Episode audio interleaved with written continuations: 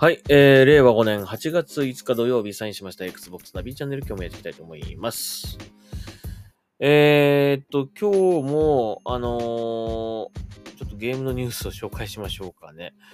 えー、皆さん、あれですか、えー、ゲームの、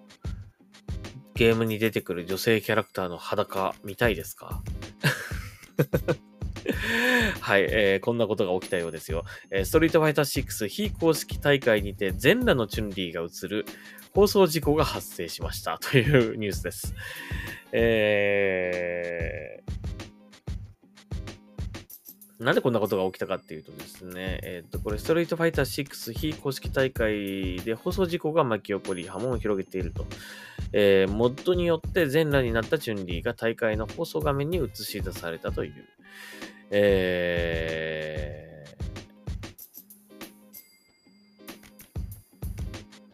ー、まあこれえっとその非公式大会とはいえですね、割とこうちゃんとしたあの大会でしたね。あの映像見ましたが、ちゃんとこうトーナメント表がバーッと出てきたりとか、あの実況者もいたりとか、えーなんかその辺のユーザーが仲間集めてワイワイやってるようなそういうものではなく、ちゃんと大会という、いう感じのものでしたね。えー、まあこれ、ま、毎週開催されてるらしいんですけどね、この非公式大会ね。ヨーロッパ、えー、ヨーロッパ、中東およびアフ、アフリカ地域のプレイヤーを対象にしたものだそうです。で、なんでこんなことが起きたのかっていうと、まあ対戦してるその選手が見てる画面では、まあ普通の画面っていうかね、普通のチュンリーが出てくるわけなんだけども、えー、観戦モードっていうのがあるんですよね。まあ、見る、あの観戦ですね。はい。試合を見る、その観戦。えー、その観戦モードの、そのホスト役のプレイヤーが、その、えー、モッドを導入していたことによって、まあ、チュンリーが全裸になって出てきたということですね。えー、配信画面はすぐさま切り替わったが、えー、大会実況者たちも異変に気づき、とても興味深いチュンリーのコスチュームだね、点々点と皮肉混じりにコメントして放送事故の空気を和らげていたと、和らげていたということですね。あのー、まあ当然こダメだと思うんですけどね。だ、ダメなことだと思うし、まあカプコン自体も、まあこういったことは認めてないということです。えー、あまりにも、えー、倫理的に問題がある内容、えー、過度の性的表現や残虐描写、えー、キャラクターなどのイメージを著しく損なう内容には、えー、カプコンもそのクレーム対応を行うということですね。うん、まあ今回の件でその、それを行っ、カプコンがね、それに何かクレームをしたかどうかっていうのはちょっとわかりませんが、まあこういうことが起きるとね、やっぱり今もうね、エスエヌエス でガッと広がる時代ですからね、まあやっぱり当然 エスエヌエス でも拡散され、えー、そして海外ではメディアが報道した、海外メディアもこれに関しては報道したということですね。やっぱりそういった話が大きくなっちゃって、えー、るわけなんで、まあやっぱり、えー、恋ではないと思いますが、やっぱりこのね、えーこうやって広がっちゃったということだと思いますよね。まあ僕も男性なんでね、今のこのねゲームのまあゲームもね、グラフィックがこうどんどんどんどん性能が上がってね、ほとんど実写と変わらないぐらいのまあビジュアルにもね描けたりとかできるまあ時代ですからね、まあこういった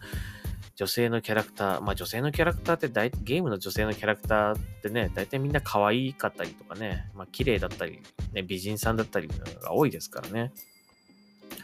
まあそういうのでこう憧れる、まあゲームファンもいるでしょう。そういった女性キャラにね。まあそういった女性キャラ、憧れてる女性キャラクターにの服を脱がしたいという、まあそういう気持ちもまあ、全く理解できないってことはないですが、うーん、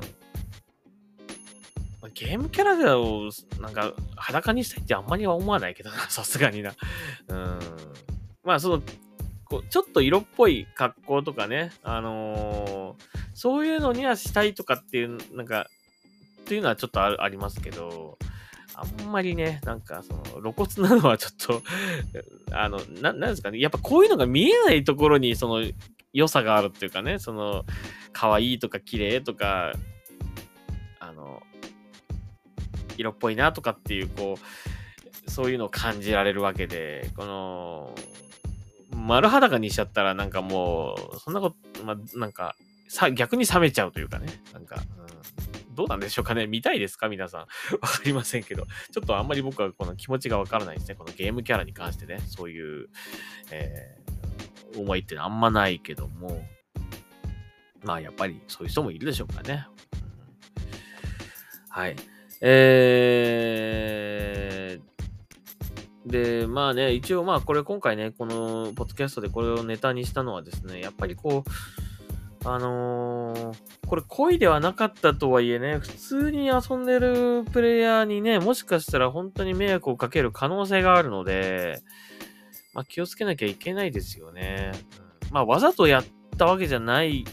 とはいえね、やっぱりこういうことが起きて、こうやってバーッとこう話題になってしまうと、やっぱりメーカーさんとしても、やっぱり何かしら対応しないといけなくなっちゃったりとかすることもあると思うんで、まあ、例えばですけどね、まあこう、こういうことが起きた後に、ゲームのキャラクター、女性キャラクターは、肌のこう露出の、露出を全体の何パーセント以下にしなきゃいけないみたいなルールができたりとかしたら、嫌じゃないですかね。なんかそういう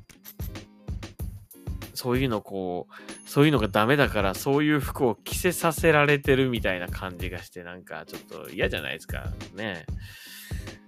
自然な感じが本当にいいと思うんですよね、うん、まあそういったこともね起こり得る可能性もありますからね。今ねやっぱりこういうのをこういうの問題を大きくしてねわーっと騒ぐ人もいますし、まあ、あと逆にそのね、まあ、今回の件は恋ではないと思いますけども、あえてそれをやってこう注目を集めたいとかね、バズりたいみたいな人もいるかもしれません。まあ、そういうのをね、そういうことをやることによって普通に楽しんでる人が、まあ、迷惑をね、えー、影響を受けてしまうっていうこともあるので、まあ、気をつけていただきたいなというふうに思いますね。嫌でしょ？なんかこう、チュンリーがなんかこうね、全身こう、ごっついなんか、あの、鎧みたいなの着て出てきて、それしか選べないみたいな感じになったら嫌じゃないですか。ね。それはや、やっぱりこういう、あ、なんですかね、こう、カンフーの達人みたいな感じのこうちょっとこうね、えー、チャイナドレスみたいな感じのこういう格好してるからなんかチュンリーあかっこいいなとかかわいいなとか綺麗だなって思うわけなんでね、なんかそれをそれが見れなくなってしまったりするとね困っちゃいますよね。そういうことになりかねないので、まあないと思いますけど、まあ可能性としてはあるかもしれないしね、今だとね、うん、いろいろこうなんかこうね。あのアニメのこう可愛いアニメのこうポスターとかね、それがこう駅に貼ってあって、それでああだこうだとかいうなんか言う人とか今いますからね。まあそういうめんどくさいことにならないようになってほしいなと思うんで、まあその辺は気をつけなきゃいけないということだと思いますね。はいというわけで、えー、まああの恋ではない。えー、事故だ、事故だったと思いますけども、まあこんなことがあったということで、えー、ちょっと紹介させていただきました。はい。まあ僕はコンソールで遊んでるからあんまりこのモッドのことは詳しくないし、まあね、あのコンソールで遊んでる分にはこのモッドが入れられるわけじゃないからね。全然無関係な話なんだけども、やだなと、そうなっちゃったらやだなという、えー、ふうに思ったので、ちょっと今回ちょっとお話しさせていただきました。はい。というわけで、えー、Xbox ナビチャンネル今日はここまでにしたいと思います。最近ちょっとね、Xbox 関係のニュースがあんまりないんですよね。新しいニュースがね。ちょっと寂しいなって感じするんだけど。うん。まあ、また何かあったらね、ご紹介したいと思いますけどもね。はい。では終わりにしたいと思います。ありがとうございました。それではサインアウトします。